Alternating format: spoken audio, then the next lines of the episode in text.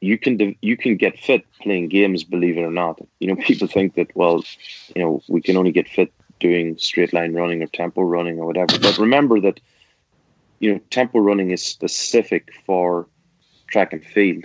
You know it, it is um, it's very valuable for team sports, but um, you know the reason that it's so popular in track is because it's well very specific to track, and so we can develop, um, you know, and we can train athletes uh, in low intensity using low intensity games as well, and we can manipulate the physical stress through games by changing the size of the field or the work to rest ratios.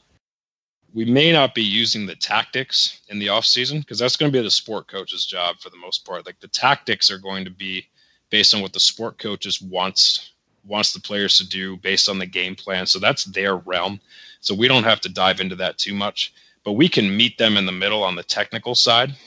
So if we want to continue to use football, if you have a defensive back who struggles to cover in man coverage, and the the defensive coordinator says, you know, tactically I do want to run more man coverage plays, but we just our, our cornerbacks just really aren't that good at man coverage. All right, coach, I, I hear what you're saying.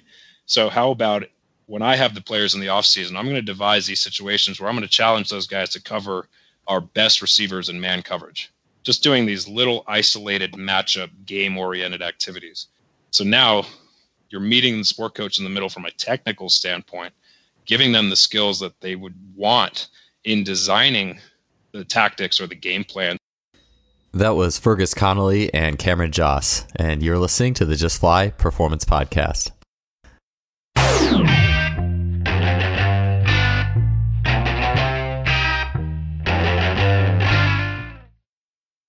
Today's episode is brought to you by our longtime sponsor, Simply Faster.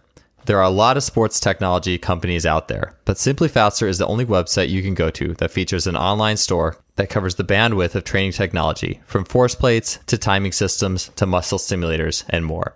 Some products of Simply Faster that I use and love include things like the Freelap timing system in K-Box or coaches' favorites such as GymAware. Recently, Simply Faster has added two units that as a coach you should definitely take a look at.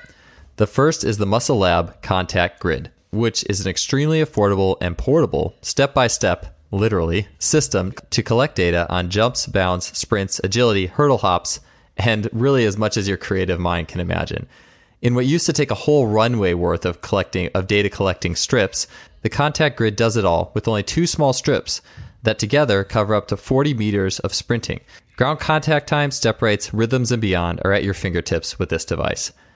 Another new unit, the VO2 Master, is an ultra portable gas exchange analyzer. Don't guess on energy system development when you can get direct insight into VO2 capabilities in relation to specific sports skills, rather than uh, being hooked up to tubes on a treadmill, or worse yet, a cycle ergometer to get a VO2 max. Think of the VO2 Master as your own gas exchange lab without the tubes and wires.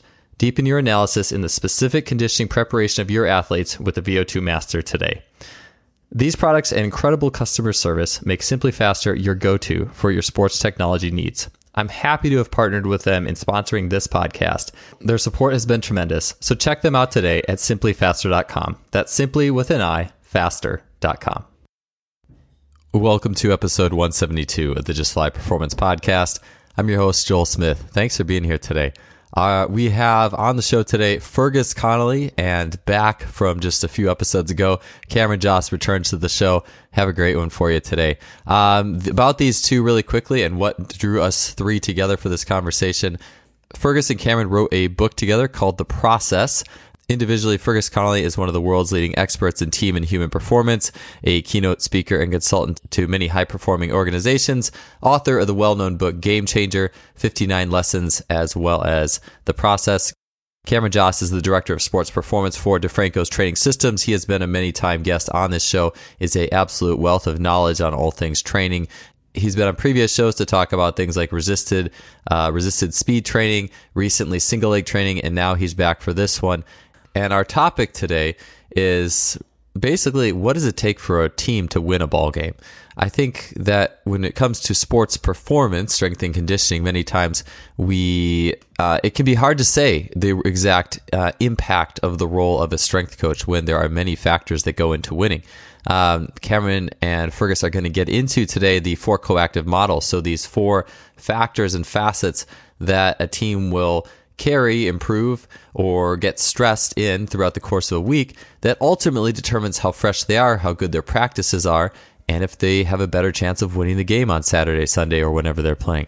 Um, the when it comes to a the integration of the the sport coaches and support staff like strength and conditioning, sports performance, having the idea of the winning game factors and these these unifying models can really simplify and streamline the process. So in so today's podcast is all about the big picture on what it takes to win games, write great training programs from a team sport perspective. And so I think a lot of you out there and a lot of these shows go to, well, how do we write a great program from a perhaps track and field perspective, if you will, or singular skill perspective? I just want to jump as high as I can. I want to sprint as fast as I can. I want to lift more weight. I think we're all very familiar with how to write programs for those um, end games and destinations.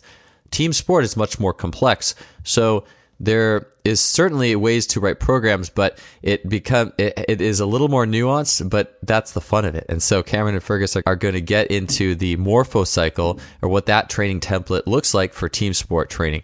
Other things we're going to get into are the idea of base of technique, working short to long, working big or little to big, excuse me, and how whether you're the sport coach or the strength coach, these principles are all the same and they just they're just utilized differently based off where you're at. If you're the sport coach, that little to big or working a small field to a big field uh, is going to be a little bit different than if you're the strength coach and you have a different set of rules and in, in the games you're making to improve athletes' agility and change of direction. So there's something for everybody here. At the end of the day, if you work with athletes, be it either in a sport or a sports performance strength and conditioning context, the goal is to win the game. And so that's what today's podcast is all about, is about integrating these fields, looking at a, a unifying factor of elements that bring success and finding ways for the sport and strength and conditioning staff to integrate better, organize better, and just a lot of really cool insights and nuances that I think no matter where you are are really helpful. And so, that all being said, I had a lot of fun recording this show. Tons of great insights I took away from it. So, let's get on to it. Episode 172 with Fergus Connolly and Cameron Josse. All right, hey guys, welcome to the show. Really appreciate having you here. Uh, how? So, can we start by the story of well, how did you guys get together, and what um, transpired to get you guys to write your most recent book? Uh, you want me to say it, Ferg, or do you want to talk about it? go go for it, Cam. Yeah. So, well, as far as I can remember, it started by we Joe DeFranco and I we reached out to Fergus after he wrote Game Changer, and we wanted to get him on the Industrial Strength Show, and so we reached out to Fergus. He agreed to do it. We had him on the show, and when I read Game Changer, it, it really changed my life uh, for the most part because I I was reading, you know, mostly strength and conditioning oriented text at that point because that's really all you had. And here was the first book that went well beyond that and talked about all of the different factors that go into developing performance in team sport. And I just, I was blown away by the the whole beginning where Fergus overviewed the game and the principles of the game, and uh, even just as far as he connected all the dots in such a way that I'd never seen before. So I was totally taken by it. And after we did that show with Joe, I stayed in touch with Fergus and I was saying, you know, based on what I've read in Game Changer, here's some ways that I, I think this stuff can be applied to football, just some of my ideas and, you know, other sports as well. So, how do you feel about it? And ultimately, it led to a point where we were talking enough and frequently enough where Fergus just said, you know what, let's, how would you feel about trying to put this into another another book so it started with one one idea to try to write a book together. And then as we started diving deeper and deeper it seemed to me that we just realized there were so many there were so many rabbit holes to dive down that we just decided let's make it into a book series instead of just trying to make one massive book like what game changer was. Let's try to make more digestible books that still talk about the entire process of team sport preparation. And, and that's how we came up with the name the process. So that's that's as far as i can remember. I don't know about you fergus yeah, no, that was it. And I remember you sent me an article and you said, um, you know, I'd like to take some of these ideas and and you'd written this an article specific to football because Game Changer was based on my experience working across, you know, multiple team sports and trying to create an overview, um, you know, to identify all the common things that were common to all team sports. And Cam sent me this article, and it kind of blew me away at the time because it, it was it was really it was a the best interpretation specific to football.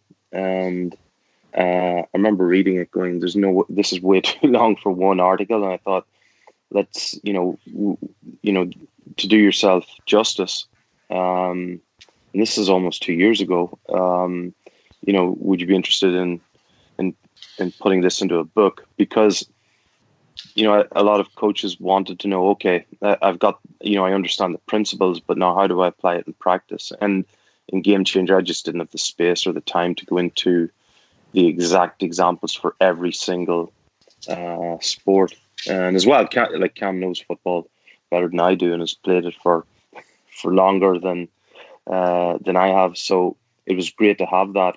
And the other, for me personally, um, it was great writing it with Cam because, um, you know, a lot of the questions that he asked me helped me uh, understand specifically what, you know, the coach wanted and needed. Because there are a lot of things I took for granted that, you know, maybe, um, you know, I thought that people got understood or, or, you know, yeah, there were a lot of assumptions I was making. So um, it was really good. And it, and then there were some things that maybe I hadn't included in Game Changer, um, like some of the profiling stuff that w- is in you know level two, um, and some of the uh, the planning stuff uh, in level three that you know I, I just didn't want put into Game Changer because it was too specific to football. So um, yeah, it's it's been a it's been a wonderful uh, project.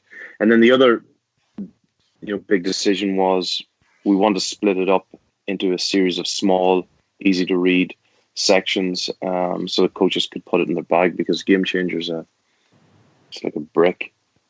It's way too big for anyone to carry around. it does weigh a decent amount. Yeah. Yeah, I can I can definitely get a little bit ADD with with reading things sometimes.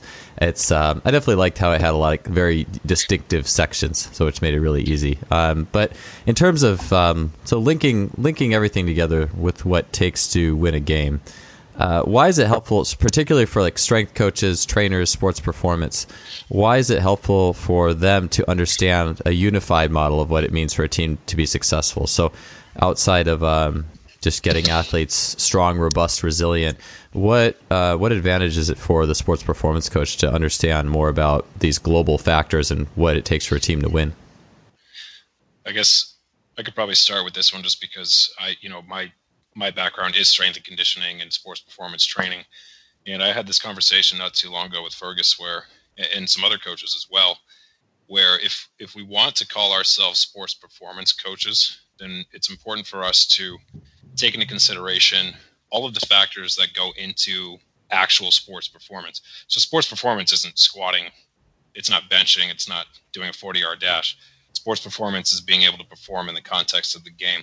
And so I think what I just said is is the key that we we really review heavily over and over and over throughout the entire series is that context is king. So if we understand that context is king, then we need a model that's going to allow us to understand the game better.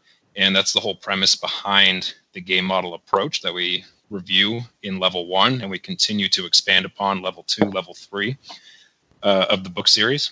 Is that if we have this game model approach, we can take that and we, we can communicate that to the entire staff. So now, if the staff understands through a series of principles based upon this game model what's actually happening in the game, that's going to make their job have a lot more context. And in essence, people might look at it and think, this is going to overcomplicate my job. But I'm of the belief that it's going to simplify your job if you're a strength coach, if you're working in sports science, even in sports nutrition or sports psychology, because now you have the context, you have the model from which you can work backwards And that's going to allow you to really look at your program and figure out am I doing all of the things that are necessary to ensure that my players are fit enough to play the game, fit enough to handle the way we play the game at our school or at our organization. And that's what, in my opinion, if you look at what the game is actually all about, the principles associated with it, now you can formulate yourself a proper road because you have the road map. So that, that's my opinion as to why I believe it's important. You know, if are we are we going heavy all the time in the weight room or what do we do? It's going to be based upon what's happening in sports practice. How do we make sure the players are fresh enough to practice at a high level, which we have to admit is most important for their sports skill development is ensuring that they're developing from a tactical and technical standpoint. We can't beat our chest and make it seem like what we're doing from a physical preparation standpoint is the be all end all. You look at the four coactive model, it's 25% of it. It's one fourth, you know? So in my opinion, that's that's why I think understanding the game model is so important for people outside of just sport coaches. Yeah, I agree. I think you know we, we get judged on whether or not you know if you're with a team whether or not you, you win games. Refine it a little bit further, whether or not the player is getting better playing the game. It's not nobody asks you what your bench is or what your squat is when you walk on the field. It's can you play the game, and if the only thing we focus on is putting five more pounds on on a bench or a squat, well, that's not really solving the problem. And um, there's a, an awful lot more to even just physical preparation. And then, you know, as Cam said, when you look at the the athlete as a whole, how do we help the athlete play the game better? And that that was the starting point for Game Changer. Was at the end of the day, how do we win games? And uh, taking it back to the to the to the athlete, then in some cases, some athletes don't need to improve. That's not their limiting factor. That's not what's holding them back. And the other challenge that all strength coaches and all coaches have is there's a limited amount of time to improve a player um, physiologically to begin with, but then secondly with CBA or with time constraints. So how do we use that time most efficiently and effectively? Um, and this gives a model and you know structure for developing the athlete, developing the team, and um, and the other point, you know, Cam's touching as well is the cohesion between all of the specialists and all of the experts that you have, whether psychology, nutrition, physical performance, movement, whatever it might be. Um, you know, you, you're creating a cohesive uh, model and system that everybody understands and can contribute to with the sole intention of making every player better and making the team better to win at the weekend. That's what it all comes back to is winning. Yeah, I think that having a unified model can certainly it could definitely streamline and I think Cam, like you said, could simplify the process. Um, you guys, and one of the things that comes to my mind is probably a common um, aspect of the game that might come up between the sports performance staff and the sport coaches. And I know you mentioned this in the book would be uh, fitness and fatigue. Uh, like our team isn't, we didn't play well because we weren't fit enough in X, you know, uh, the fourth quarter or something like that. And I, I, like to get into the practical elements as much as we can, just to kind of get it, because it, it is it's easy. I think sometimes it can be easy to say, okay, we have this model, but when we get into the nuts and bolts, um, like what for us, what does that mean? So uh, maybe a practical question would be, well, what's something like fitness or or uh, how does that factor in? Because that's something obviously that's directly the sport performance coach or strength and conditioning, obviously, if you call it that, that's right in the name, is very responsible for. So, how does that interaction, like what, um, using that as an example, how would that work in the unified model of, of game performance and gameplay? Just just starting starting with that, you know, how do you know that that the team isn't fit? How do you know that you know you lost at the weekend because it was fitness? Um, alone, and that's something that you know just because you lost, you know every every strength coach knows that you know if, if you lose at the weekend, well the first place that people look is to the strength coach. You know they weren't strong enough, they weren't fit enough, but you know is that the fault of the strength coach or what was done during the week? You know did they spend an excessive amount of time, um, you know, doing scheme, doing walkthroughs, you know, at practice? Or was it a strength and conditioning issue? That's the very first question. And I was, I was speaking with a coach during the week, and they're, you know, we're just talking through the week and planning the week. And I asked him, okay, so which day have you off? He said it's Monday. Uh, he said, but last Monday um, we did a little bit of we did some pr- practice. We did, a, you know, our recovery was quite intense. I said, well, why was it more intense last Monday? Well, we lost at the weekend. The weekend before we won, so the coaches gave them, um, you know, most uh, actually all of the whole day off. But because we lost, we came in and did extra. And you're just going, okay, where's the logic in in that? You know, you know, it it doesn't make any sense. It's about being fresh for the weekend and. So it starts with analyzing the game and identifying, okay, is it a fitness issue? or is it a you know a, a tactical or a technical issue and starting there first um, and are players strong enough and are they getting stronger and identifying what the real cause is first and foremost. Yeah i agree. I think you know something that is specifically talking about fitness that's that's important and why the unifying model this whole game model approach i believe is is productive and useful is because now the sport coach can sit with the strength coach and together they can determine and we, we talk about this in, in level one and we expand upon it level two and level three they can determine what's our physical emphasis for this day. What are we trying to get out of the practice just from a physical standpoint right? So we're going to integrate the sport coach into that. And so now the sport coach understands and has some ownership over all right today's going to be you know sort of a strength dominant day. We're going to have a lot of collision.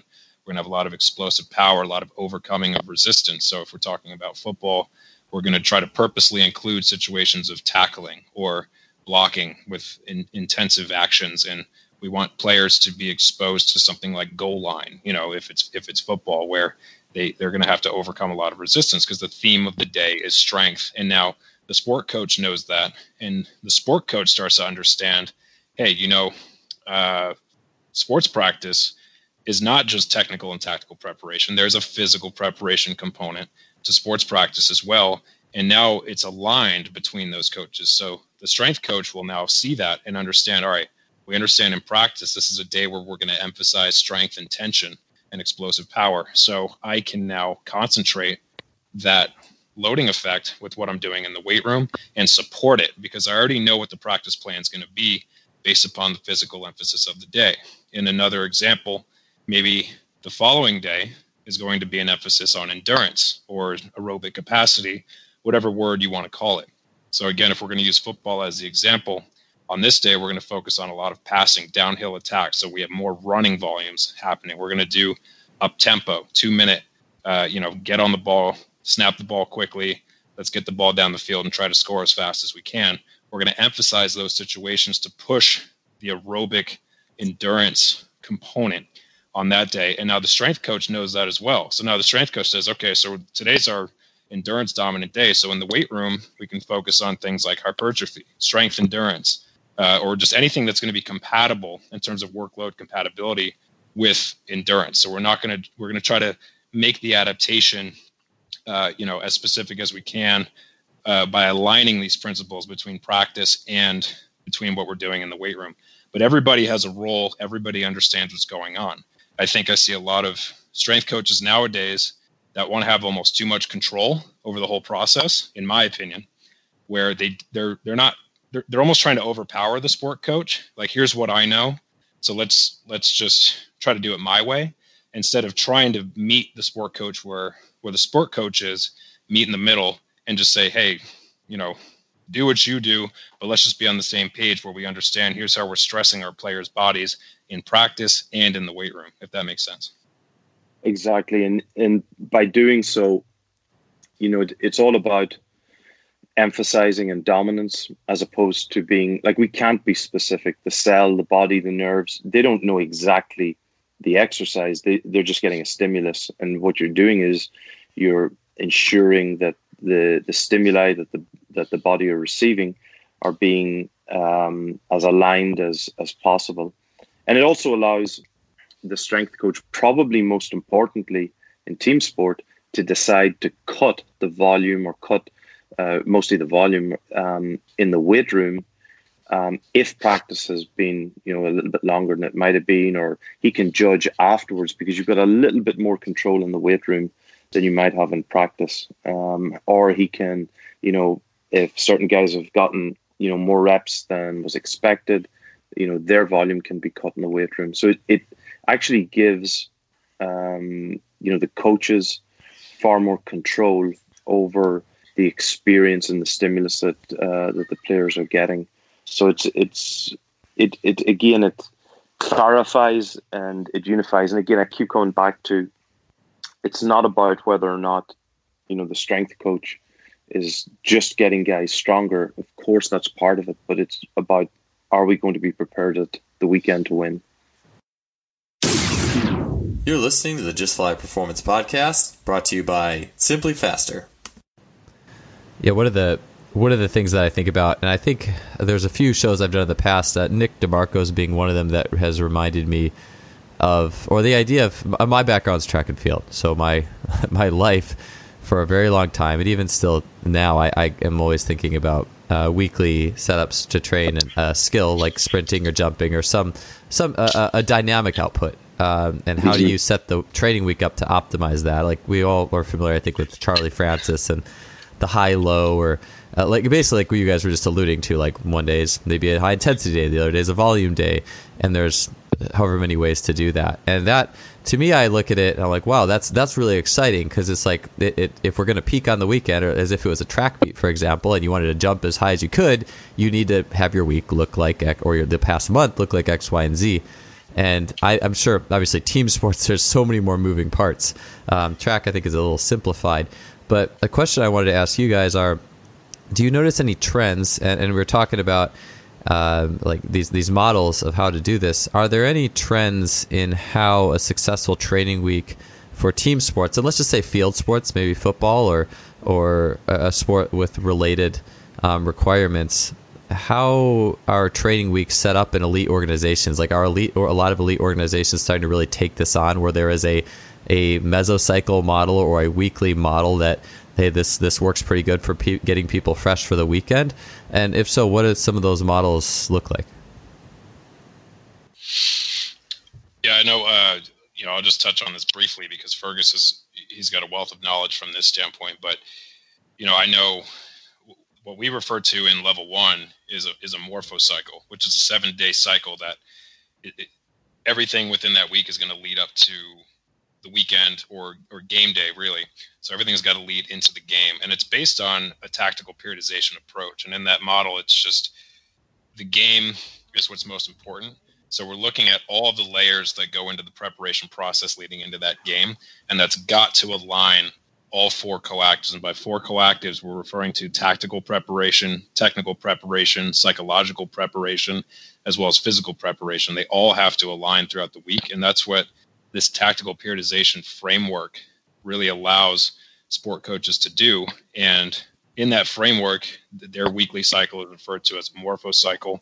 And that's what we present in the book. And I think that's something that Fergus will be able to expand more about, especially because I'm glad you brought up the the high low concept because I know I've talked with Fergus about this a lot, where people do see it from that track and field mindset because that is uh, comparatively a little bit more simplistic, and you can take it a little bit more literally uh, when you're applying it towards something like track and field. But when it comes to something like team sport, the way you manipulate high low variables is less about just looking at a motor unit CNS intensity chart because every day is going to be high from that standpoint just due to the complexity of the game. And good luck trying to tell a sport coach to go out there, especially in football, good luck trying to tell them like, hey, how about today we take off all the pads and we just do our routes at 70%? You know, like good luck trying to do that. You're never going to accomplish that. So instead, it becomes about manipulating volume and density and some of these other qualities, but the intensity is always going to be high. The effort's always going to be high. But how do we manipulate the total stress load, allostatic load on the athlete? That's going to come from manipulating different variables. And, and Fergus can touch more on that as well. Yeah, like so you know what I spent time with with Charlie Louis, Dan Pfaff, and when you when you sit down and and again, I was always coming at it from a team sport perspective. I never coached track, um, but when you sit down and you dig deep into the why behind these systems, it they're coming from the very same perspective. These are not the, the principles behind it um, are the very same. They're just adapted to team sports specifically. So you know, and to, to you know, it's doing Charlie Francis a disservice just to simply say, he, you know, that's all that he he had. But the, the because the reason behind it was to allow the stressors all to align on the nervous system, and so that's an example of you know when we talk about uh, a strength dominant day or a strength focused day or an endurance dominant uh, dominant day or a speed day. All we're doing is we're aligning them now specifically for team sport, and it's the very same the why behind it, the foundational principles behind it, but adapted to to team sport. And um, like I mean, the approach has been used is used in soccer widely. Being used by many college teams, some NFL teams, and even NBA teams now, and hockey teams, um, because they're starting to understand um, two key things. One is that the alignment and the the cohesiveness between all of the different stakeholders in the team's preparation, and secondly, the ability to reduce the total amount of work that the player has to do, because now you've got uh, sports coaches and conditioning staff being more aligned and understanding what each other is doing. And and it's actually saving a lot of time for for teams where players are ending up you know being f- fresher. Um, so it's it's uh, it's a far more simple model. It does mean, you know, that everybody has to check their ego at the door, but in the most successful teams, um, if you talk to strength coaches at you know the well-known, um, very successful teams over the last ten years, they're the ones who um, maybe in some cases actually aren't as well known, but they're more aligned with the coaching staff and they're not ego driven. They're ensuring that they're doing their job to the best of the ability for the sake of the team, not for you know just their promotion putting like I say putting five pounds on the bench. It's about can we win at the weekend. Yeah, I, I could definitely agree with that. If there's not alignment between the staffs uh, or the the sections of the staff, that extra athletes will most assuredly be doing extra work that's likely unneeded. And I, I, it's like there's, I, I always enjoy uh, even just hearing something like um, hearing things like Tony Holler and the Feed the Cats in a very minimalist approach. Everyone's just like such a breath uh, breath of fresh air for so many people because they're just so used to everything being completely the other direction, where athletes are continually overworked and overconditioned, and, and there's just too much, and, and cutting the fat out of things. I from a I mean, well, what what what it, what it really means is that every single rep and every single exercise, the quality is far, far greater.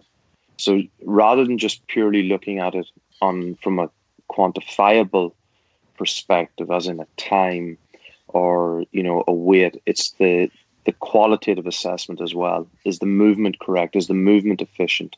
And that's the key component. And like if you take Charlie's work, um, when you look at, you know, uh, how he would look at uh, movement with athletes. You're talking about the skill is there's a huge amount of skill in, in track and field um, in the same way as there is in team sport, but it's just viewed slightly differently. So what we're really looking at doing is improving the quality of every single rep that's being done. So in effect, it's actually demanding more of the athlete with fewer reps because as the athlete runs every single rep, you want it to be refined more and more in terms of the nervous system. So the athlete is running uh, a rep, um, they're stressing the body far more effectively and therefore becoming more efficient. So the quality is going through the roof with less total volume. Sure. Uh, it, it, that's obviously where it where it really comes down to it, it's the yeah the rep the rep quality, the technical execution, and I, obviously keeping athletes fresh enough to accomplish that. One thing, correct, I, correct, yeah, because uh, sorry, better is better, you know, um, and we've become over the last ten or twelve years, particularly, we, we have this perception that we can just outwork everybody you only have to play the game once. You know, uh, you don't have to play it tomorrow. You have to play the game once. You have to win once, and that's why the quality is critical. So with that with that in mind, and I know Cameron, you you had mentioned this like how how two days might fit together, uh, a high day and a low day, but what that looks like in terms of actual uh, team sport, which is much more complex than a track and field event. But how uh, how might a whole if you could construct a whole week, and maybe this could be utopian. You know, I don't know because uh, obviously there's there's going to be like the track strength coach kind of way. This is how I do a track strength coach type mesocycle for a single output, a, lift or a jump or whatever. But then there's the team. Uh, what are are there any? And I kind of asked this before, but what what what would a week look like if if you knowing what you guys do about uh, what what makes a good practice and a great week? Uh, is there a specific template that you guys would lay down that you would like to share that would be like the, this this week, this training week? How did this unfold? And then the that being seen, the strength coach can better latch onto it, obviously. But just for the sake of this podcast, is there uh, like a week te- a week template and a competition on Saturday, or uh, or even a week if there was a week off? Uh, how would that how would that look like like Monday through Saturday from just a real general perspective? From in this maybe perhaps utopian world of this podcast because uh, obviously there's going to be a lot of different opinions on things but i'm curious what that whole week would look like just because I, i'm always thinking about okay if i'm the strength coach for this block what am i going to do for each of these days? And i know you cam you got into a little bit before but i'd, be, I'd like to expand on that because i think that those uh, practical nuts and bolts are always really good to get into. Yeah sure. I mean i can i can give you a brief overview of just the one that we lay out in in level one of of the process. And basically we just like i like how you use the, the term utopian because that's that's basically what we laid out was like this perfect ideal situation where we just had the most perfect world uh, set up right? Uh, we, we laid that out in the book there for for a seven day cycle what a, what a morpho cycle might look like. And keep in mind this is this is during the season where we're accounting for game day right? So let's just we'll use the nfl as an example since it's simple and in the United States, everybody knows that NFL is Sunday, right? NFL Sunday is game day. So obviously you have Monday night football, Thursday night now, but let's just say the game's on Sunday. So something that I learned from Fergus that I thought was really interesting is if you take this tactical periodization approach, and hence the name tactical periodization, because the tactics are going to be king, right? The game and what the players know about the game and how to play the game. I, you know, in my opinion, I think that's that's at the forefront of developing a master of their sport is is is knowing what they need to do in the game and building a game intelligence. So um, if we look at that, uh, something I learned from Fergus is some of the better teams in other sports like rugby and soccer, they'll take the day off following the game. So if we have a game on Sunday, Monday is actually going to be the player day off. And if you look at the NFL, most teams almost across the league, with the exception of a few that I've spoken to, will come in on Monday and they'll do some type of regeneration work. They'll get the players in because they're thinking from a physiological perspective where they think, you know, we need to get them in and flush them out a little bit, right? We need to get them in and get their bodies primed and ready to go again. But they're only thinking in terms of physical, and they're not thinking in terms of aligning the sport coaches with the strength coaches and and the players and their involvement and everything that's going in there in terms of the four coactives I talked about before, you know, tactical, technical, psychological, and physical. And one of the bigger things that I that I learned from Fergus and, and some of the work reading into tactical periodization is that if you give the players that first day off, that allows them an extra day to recover emotionally from what just yes. happened on game day. Right. yeah, yeah, so yeah, we're, we're no, go ahead. Oh, sorry, I was I, not to interrupt. It's like I was dying to say it, but as soon as you mentioned the four coactive model, like psychological is so neglected. Like that was just that thing going in my head. So, so sorry, I I, I kind of I had a host interrupt moment, but yeah, please continue. No, absolutely, and that's you know, and that's just that's from the player perspective, of course. Is all right. Now we give the players a day off following the game, right? No matter what happened with the game, win or lose, if if they lost, they're probably going home pretty depressed, or you know maybe they're partying because they're depressed as well. They just want to get out and go do something. But if they're if they've won, they're probably going to go out and celebrate. You know, especially if they're a younger player or something like that. So regardless, and if you account for travel stress and things like that, there's a lot of stuff that's happening there just from a psychological perspective.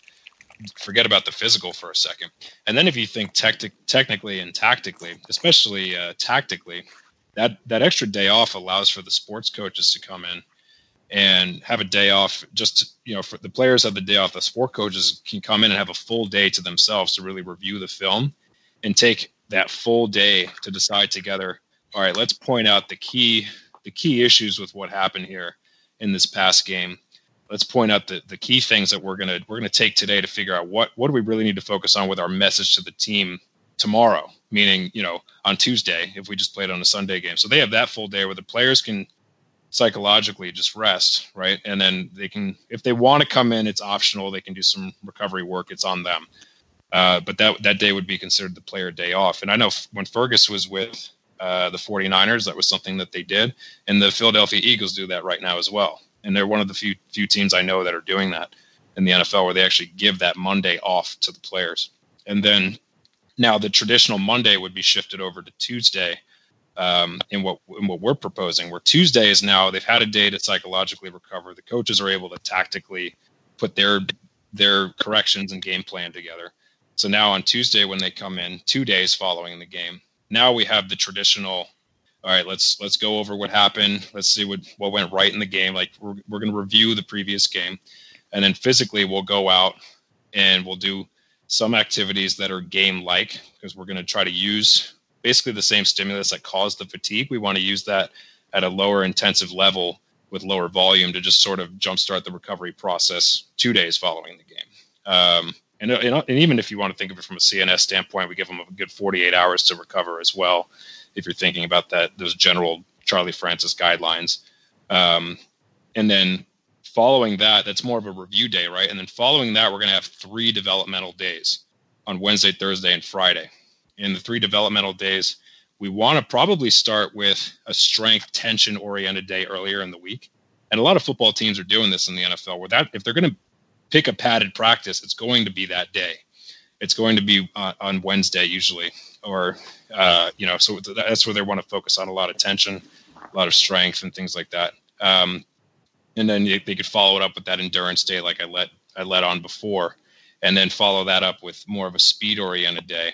And the speed oriented day is now going to be probably just in helmets. And we're really looking at speed of decision making more so than physical speed, but physical speed can still be high as well. But we want to see the players running around crisp, playing fast, operating at an effective level. So those three days are developmental days. Those are your bread and butter days to come in and really develop the, the new game plan, continue to fix the corrections that are most important based on major limiting factors from what happened from the previous game. And then following that, those three developmental days. We're probably going to have a couple days to review and refine, depending on if we're playing a Sunday or a Monday game. And those are the days where it's more of just let's review and refine what we're doing. Maybe it's a walkthrough or a slight run through, and then we have to start getting ready for game day. So that's like the the perfect uh, scenario model that we we present in the book. But there's obviously real world examples that can get a lot more complicated and hectic at times too. Yeah, and if like if if you just take a step back and if you're to list all of the key, you know, common sense issues that you have to address with preparing a team, some of them are, as Cam mentioned at the beginning, straight after a game. Um, you know, guys need to unwind. They've been practicing hard, so let's be honest. The day after a game, you're not going to get any quality work done or teaching done. So if they're if you're going to give the players a day to waste, it's better give them the day when they're hungover after a game or when they're tired and exhausted. Give them that day off. And they've been away from their families all week anyway, so you give them that day off. The other advantage of that, the other thing is you want to give the coaches as long as possible to review film. So by giving them the day off after a game, the coaches have longer to actually analyze the game and to decide what is important to present to the players. Because if players are coming in the, the morning after a game coaches are rushing to actually have something ready to show them. But you give everybody time. You can take your time and decide how you're going to present it. You've got the time to decide how you're going to present it emotionally. You know, was it a good win? Was it a bad win? Was it a terrible loss? We, you know, take the time to decide. And then if you look at it from the other perspective, from the game that you have to play at the weekend, you want to move backwards. So, you know, the the practices closest to the game, you want them to be short and sharp, running through with the team as a whole. Um, and after the game, you want to take the individual, work with the individual to correct their personal uh, issues or corrections or develop them. Then you want to put them into the unit on the next day. Then you want to put the whole team together. So those that's how you would you know using common sense put it together. So this system allows you give the players a day off, bring in the individual on the next day, work with them individually, develop their strength at the same time. They're going to have long enough off to recover before the game if you do strength earlier in the week. Then you put them together in the unit and you can start to develop their endurance uh, along with that. So they're together in their line or as a group or in their shop. And then the next day, you're starting to put the team together as a whole. And now that allows us to work everything faster. So the speed is gradually getting faster as the week goes on. The, the, the muscle tension gets shorter and shorter. Um, and the, the team actually get the team as a whole ramp up towards the game rather than the other way down. So you're actually ramping up the performance so that, so that the team goes in better prepared for the game that's coming up. You're listening to the Just Fly Performance Podcast, brought to you by SimpliFaster. Yeah, I love those illustrations and those just the anecdotes are the things that I wrap can wrap my mind around so well. It it does make me think. I really love Fergus how you were saying the um, the individual to group model. So you work, so going from individual uh, parts to working to the group. Or it makes me think of even in track and field where there is the a short, a short to long model, or you start with a base of technique and then you work that into um, the the the more intensive work or the more uh, collective. Uh, I guess you could call it conditioning later on. But it to me, there's a lot of things that resonate um, in. Exactly, and and it's one of the things that in track and field when you know people are taking the track and field principles to team sport that you know they, they forget um, or maybe overlook not forget but overlook the technical component of sprinting and the advantage of going from short to long is not simply force output. It is that technique correction. We'll take that principle to team sport and we're going from you know individual to unit to team in the same way. It's just when it comes to team sport it looks different yeah. Yeah, I think as I think as well, you know, just along that that point, that was that's that's something that that I thought was really cool when I started looking at Fergus's work is how he's considering the whole group dynamic component as well, where everybody gets their day, so to speak, where, uh, you know, with the coaching staff, where one day, you know, the emphasis is going to be on the position, on the individual. So the positional coach you know, if we're going to continue to use football as the example, say it's a wide receivers coach, that that that practice earlier in the week, that's going to be his day to really shine. Make sure the wide receivers are getting what they need out of the, the upcoming game plan, making the corrections from the previous game. And then you look at the next day and it might be the coordinator's day to shine, you know, where it's like we're gonna or or, or we put the whole front seven together if we're talking about uh, linemen and, and linebackers on defense, and then maybe we have the defensive backfield. They come together as another unit separately, where we're bringing more coaches together, working together as a as a unit. And then finally, you know, that last sort of we, we call it that speed day in terms of the physical emphasis, but really what that day is going to be is just fast, crisp speed of decision making, where we're going to emphasize more team periods, more 11 on 11 action with not a ton of volume, but everything needs to be crisp and game like, and let's just get through it. Let's just let's make sure everything's running smoothly. So, I think that if you look at this tactical periodization model and the morpho cycle that we present, and it's based on uh, other work as well, you start to see all of the layers come together. So it's not just physical, it's not just psychological. You know, even in the book, we show the psychological morphocycle as well. Like some days are going to be more emotional than others. Some days are going to be more cognitive than others because maybe this day has more film study, so it's more cognitive in nature.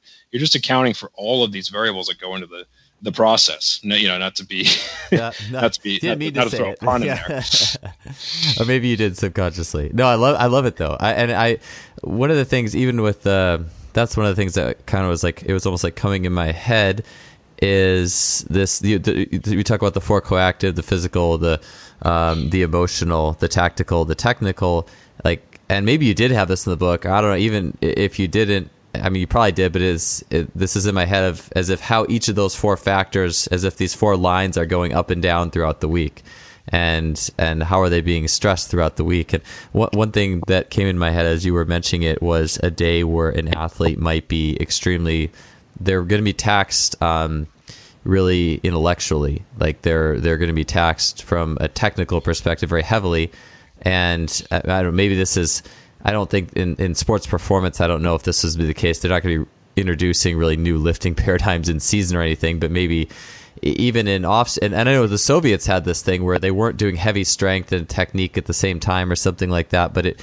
it makes me think about the demand on the player from like if you were going to teach a player uh, like a an Olympic lift, like a complex Olympic lift on a day, and they already were spending the whole day, or, or they're already spending a huge chunk of the day learning their actual sports skill like where do, some of these could there be a potential clash or conflict? Like are we looking at if we're looking at a, a, player's battery in terms of learning what skills are important to learn right now?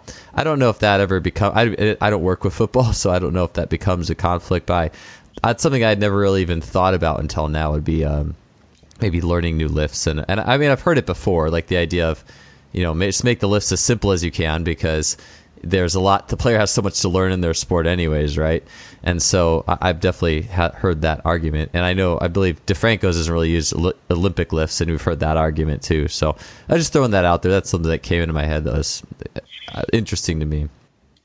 With the, yeah, I mean, no, you go ahead, Fergus. Sorry. The, the principle. No, I was just going to say, like, even just simply considering that is is important, and that's why, you know, ideally you keep um, the the game has so much complexity. Practice, learning has so much complexity in it. That learning is always prioritized. So you want the player to be as fresh as possible for practice to learn, you know, what the coach is telling him. But then, uh, from a nervous system perspective, as they run routes or as they adjust, or if there's a huge agility component, that places enormous stress um, from a learning perspective uh, on the nervous system. And when that is always the priority, um, now what's left over then, that's up to the strength coach to decide how they want to stress the athlete. It's best to keep it as simple as possible, and it's best to keep it, uh, and it's as simple as possible for the player. So, for example, you know, I've worked with um, soccer players, goalkeepers actually, who had been Olympic lifting from a very young age. So they could go an Olympic lift, you know, because they were able to, and it wasn't a huge, there wasn't a learning uh, stressor on them. But in some other cases with athletes who haven't been doing it, and there's a lot of complexity um, for the athlete to execute the lift, you might not do it. So it's not, it's not, you know, are you against Olympic lifting or not? It's looking at it from a really uh, intelligent, common sense approach. How much have we left in in the battery, so to speak, from a learning perspective, and how much do we want to stress the player? Yeah, it certainly makes sense if you're going to use something like that or really get start getting complex in the weight room. That the best time by far is when there's nothing really technical going on in the actual sport, just so they can devote all batteries to to the technicalities of their sport rather than something that's not as high on the transfer tree. Yeah, I was going to say before, if you you know, if we want to continue to cite Charlie Francis and how he has the whole fill the glass concept, right? I think people see, you know, you realize that if you if you start the day with an empty glass, you can only fill it so far before you you overflow it, and it's going to be not just considering you know the physical training that you're doing it's going to you're, you got to consider all the other things that cause stress to a player to an athlete so that's going to include cognitive stress so you know a lot of uh, team sports are very guilty of watching endless amounts of film, you know, but maybe it's something that let's figure out what's the diluted down most important concepts we need to put on film. And like Fergus talked about before, having quality as high as it can be rather than, you know, you say, they said, uh, I think they said Michael Vick used to go into the film room and just pass out and sleep overnight with the film reel still running you know so he's sitting there and he's bragging about how much uh, film he's logged or something like that and this is no, you know, I'm not taking a shot at Michael Vick here. Obviously, he was very prepared and very committed to what he was doing. But if players start getting it in their minds from coaches like, hey, I, I remember when I played in college, you got to get in the film room, watch film. Okay, I don't even know what I'm watching. When I get in there. You know, I'm just I'm just sitting there and I'm watching film. I don't know what I'm looking for. I don't know what the qualitative assessment's going to be. I'm just sitting here and say I logged two hours of film. Coach is going to be happy, and that's it. But what am I really getting done with that? And how much stress did that cause me to sit there and look for something I didn't even know what I was looking for? You know, so the cognitive hmm. stress is going to add to the total CNS load as well. Yeah, yeah, I, I couldn't agree more. It's I think it's it's just so it's so good to see the big picture and uh, especially for me too. I mean, I was, I, I, as, or those or those people like me who like my team sport setting experience ended with high school basketball, and then I did track and field. You know, it, it's it's it's just good information to think about the intellectual demands of learning skills in a high performance environment. Uh, one thing that I really wanted to get into for the last part of this show is something that, well, shoot, I just did my last uh, show on this. I've done it in recent episodes, and I think it's a big deal where these worlds are crossing over. But um, agility and change of direction and perception reaction, and that area where the the lines between uh, sport coach and sports performance or strength coach or whatever you want to call it do blur, where there's uh, perhaps some elements of decision making. Um, Cam, you said it when you were originally in your one of your original uh, statements was the idea of where our job is to prepare players for the game, and I think nothing probably exemplifies that more on a level. Uh, I mean, obviously, we need to get players strong enough to play the game, uh, but than being able to move better in the game. And that's probably that might be the grayest area I think of, of all these things that we work on. I, I mean, you guys can give your take on that too, but um, and and I think in the book you guys talk about and obviously often cited like Jerry Rice, like not a great forty yard time, but great decision making skills. Uh, I'm not sure where to start on this from a specific a specific perspective, but maybe just from a general perspective, could you guys talk about that gray zone in that world of just maybe we could call it movement training uh, in for really any athlete? Uh, you, you want to go, Fergus? You want me to go first on this one? Um, well, okay. That's not an easy question. Um, Sorry, I threw, threw a bomb out there. no, no, not at all. No, um, like look at one of the probably the the one of the biggest lessons I learned from from Charlie was understanding with athletes how much of our job is freeing up an athlete to execute um, their technical ability as opposed to in other words taking things out of the system out of the program. So both taking it out of the program but also removing tension from the athlete to allow them find their uh, ideal uh, movement pattern. And it's the same with team sport athletes. Yeah, so, so the, the, the, best way to, to improve an athlete's um, performance is to remove tension from the system, from, from both from the training program by reducing volume, um, but essentially from reducing tension in the athlete um, from either uh, musculature or neural perspective. So to allow them then to find their optimal uh, is uh, actually, you know, when a modern day athlete faster is just reduce the amount of volume. But when it comes to to movement and teaching movement, it's incredibly important to remember you will never ever replicate the exact movement the athlete is going to do. So so what is our job? Our job is to put the athlete in a position where they can execute the demands that are needed in the game. And so we have to create scenarios in practice which replicate uh, the context, the game, uh, as best as possible holistically. So that means emotional stress, cognitive stress, but also decision making. So speeding up their ability to process information, to adjust, to adapt, to make a decision and to act on it, and then to do it repeatedly, time and time again. Yeah, so I mean, I'll just I'll I'll hop in based off of that, where you know we we put in the back of level one, we discuss the use of applying game-like environments to the athletes all year round. You know, the players are going to be exposed to some sort of game environment in the off season as well. So it's not just hey, we do a full off season of lifting, sprinting, doing closed, change of direction, drills, jumps, Olympic lifts, whatever. And then, you know, we just we throw them in in training camp or whatever it might be, and now they're in sports practice, they'll they'll develop that skill at that point. You know, because going back to what Fergus alluded to earlier in the podcast is we have to take a skill centric mindset to all of this stuff. So if we think of everything from a skill standpoint, we start to understand all the different layers a little bit better. And so this is something where you brought up Nick DeMarco. I talk to him every day about how do we develop the athletes from a skill centric standpoint practically, right? It's not it's not enough just to say. We need to figure out some solutions here as well. So uh, talking with Nick, if if we can use uh, we call you know we we just call it training games in our book, and that could be anything from uh, what I refer to as a matchup game, which is more one on one or one on two or something like that.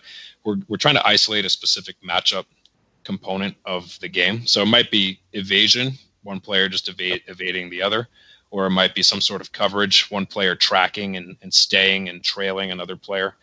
Uh, it could be some sort of dodging. You know, they're just trying to find a, an open hole when players are sort of scattered all over the place. Like, where's the open lane? How do I dodge around players and figure that out? You know, it could be any any matchup situation you can really think of. We can develop that in the off season as well, using some of these open reactive agility activities, and we can also develop multiplayer group dynamics as well by using multiplayer small sided games basically and so we presented in our book as a progression where we want to account for the physical stress and then also the cognitive technical all of the all of the different complexities we want to account for them and progress them holistically so I just try to sum it up by saying we're going to, you know, you think of short to long and a Charlie Francis sprint model. Well, if we're playing games, we can think of small to big in terms of the field space that we're using. And then we can think of low to high in terms of the complexity involved uh, due to the rules of the game and the constraints that are being placed on the players. So, one on one is not going to be that complex from a game complexity standpoint, you know you just have to go tag that guy or follow that guy or something like that. But now if we go three on three or five on five, you have to account for four other teammates and then five opponents, right? So the complexity of that game interaction is going to rise.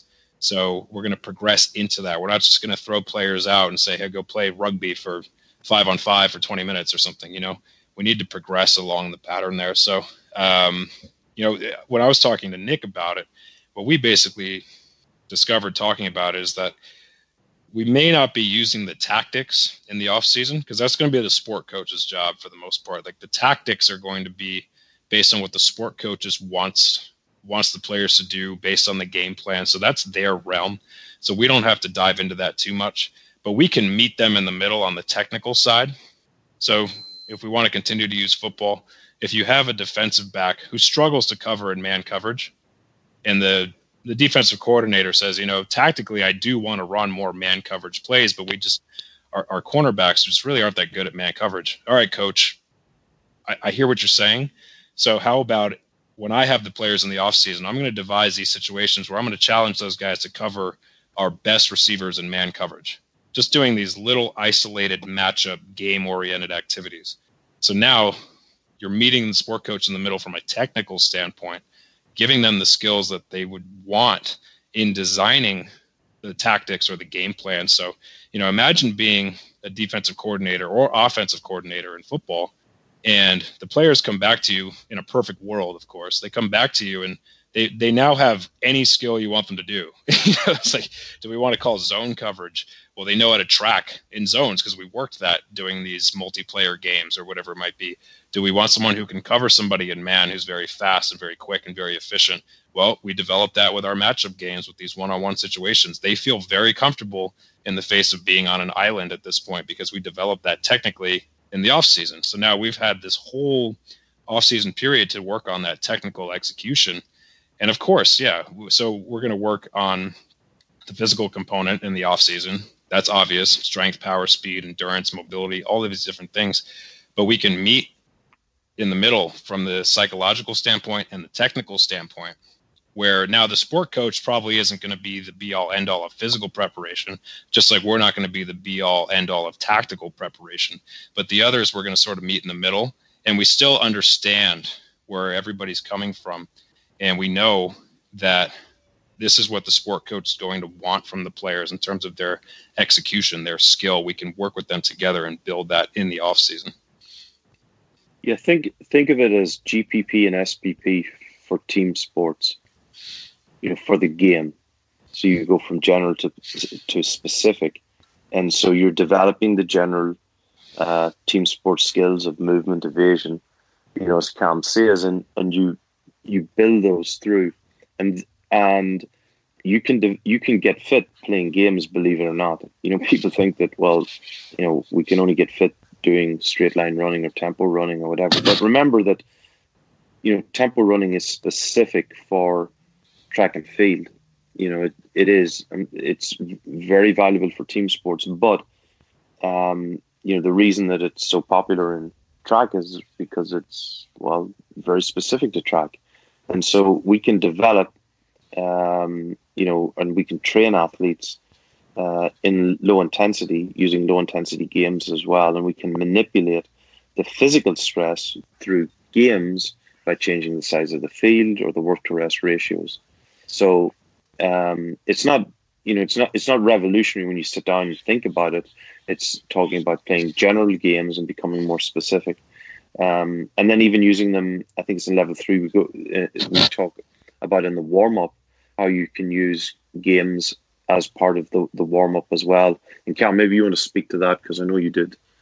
You used um, games in in warm up with with your guys and in uh, and in, in practice. Yeah, I mean, so from that standpoint, you know, it's just you can use reduced versions of games. So you, you could still do obviously a, a generalized dynamic warm up where you're you're preparing the tissues and, and uh, you know, I, I, know strength coaches. We all want to make sure are, are the tissues prepped properly, you know, things like that. So we can do that for sure.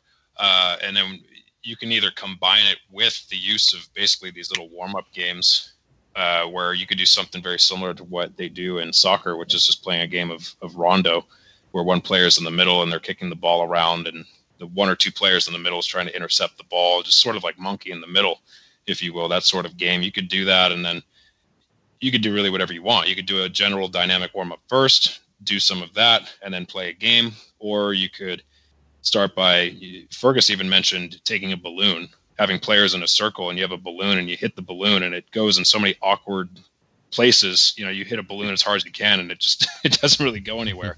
So it's just it's working a little bit of reactivity from a game based standpoint. So you're warming up the brain warming up the body together to be a little bit more reactive and, and responding to what they're seeing in terms of their perceptual cognitive speed. And then from there you can go into more complex games where now we're going to it's going to be more sport like and um, but yeah, there's there's so many different factors you can do, and and really creativity is just as far as you want to take it. And uh, you know, I just I just love the idea of how you can you can put players in these situations and they're having a lot of fun and they are really getting fit. It's almost like they don't know they're getting tired until you're like, all right, that's time. You know, you have them run out there for four minutes, just play continuously for four minutes. Say it's ultimate frisbee or something like that. And they're just running around having fun, whatever. And then you blow the whistle or you tell them time's up and then they're sitting there huffing and puffing. They're like, wow, I didn't even realize I was this tired, you know, because I was just having fun. And, uh, you know, I had the conversation with Matt Gildersleeve at Buffalo where he's like, I want to start incorporating some of this stuff because I want my players to be exposed to stress and anxiety that's game like. So that's going to build the psychological component. So, I mean, you tell me what makes more sense for a player that's got to cover a guy man to man, having him cover somebody man to man and just experience that anxiety over and over against his team's best receivers in the off season, or having him carry a log over his head for five miles, you know, something like that. What's going to be more conducive to the sport? But the thing that Matt was worried about uh, at Buffalo is he was saying, you know, I'm just worried about guys that are going to be just plotting and not really trying too hard. And I told him, I said, well, then you can take those guys out of the game, which is fun and go have them ride an assault bike or pull a sled for you know the 20 minutes well give them something boring they'll they'll want to hop back into the game real quick yeah, yeah and you had you, you had guys coming back wanting to play games rather than do conditioning you know the I, the traditional yeah, conditioning I, remember that i literally had my NFL players. I had a group of I had a group of NFL players, and I started playing these games with them. And after the first week, they came in and they said, "I know you like to switch up your program every couple weeks and add some variety and variability into the training and all of that. We love that, but do not get rid of these games." Yeah, the, the, yeah, the, the power play. And, and sorry, um, one other thing is what you're doing is you're taking a fractal, which is basically you're taking small elements of the game, um, but you're keeping them whole. So they're playing smaller versions of the game. So it has everything there proprioception, reaction, uh, movement. All of those things are part of these, you know, small sided games, or tactical games, or dynamic games, whatever title you want to put on them.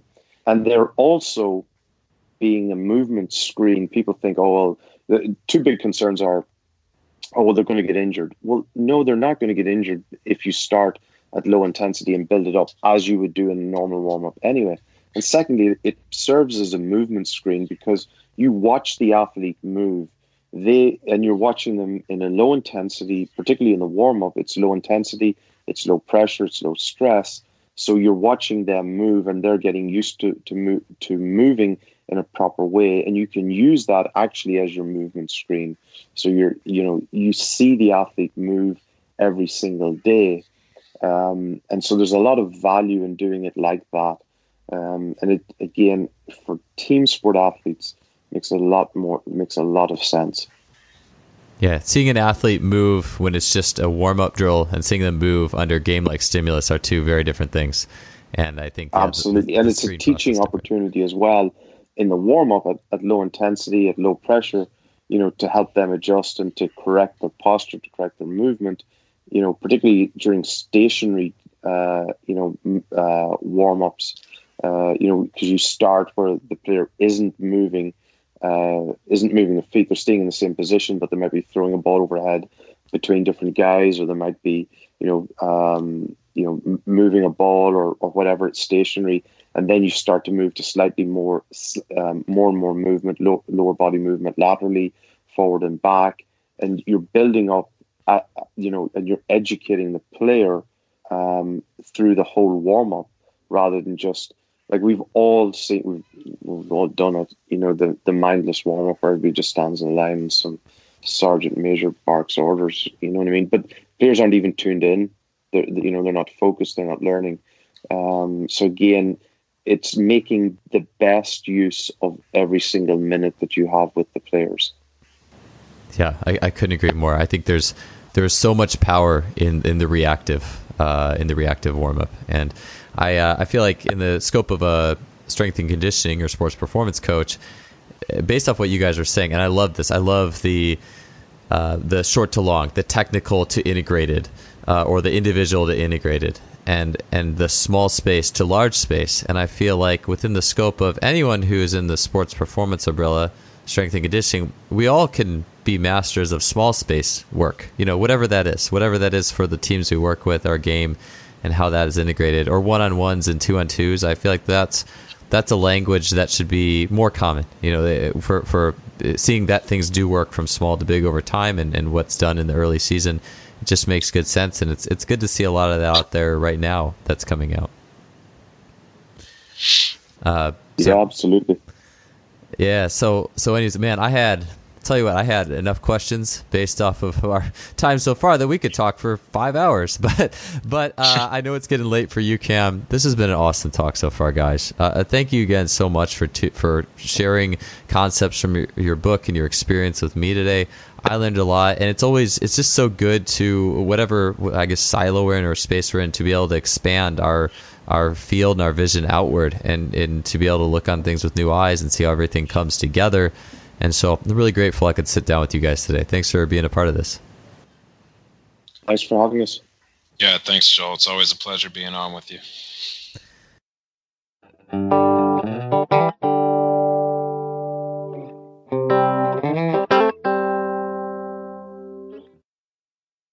All right, thanks for tuning in for another show. Appreciate you guys being here with us on this journey that covers many corners and aspects of the field of sports performance, strength and conditioning, singular skill development, jumping, sprinting, and far beyond. Obviously, moving into sport, uh, team sport. What does it take to win, success, performance?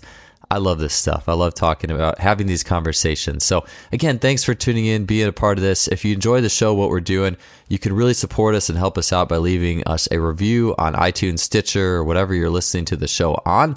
Also, our sponsor, simplifaster.com, suppliers of high end trading technology. They uh, they have been a longtime sponsor of the show. They have an awesome online technology shop, things like the Freelap timing system. I use it all the time and love it. Many other items there like the K Box, contact grids, muscle stimulators, EMG shorts, and more. They have an awesome online supply for your sport tech needs, an awesome blog as well. So be sure to support them as they have been a longtime supporter of us. All right, that does it for this week. We'll see you guys next week. Have a good one.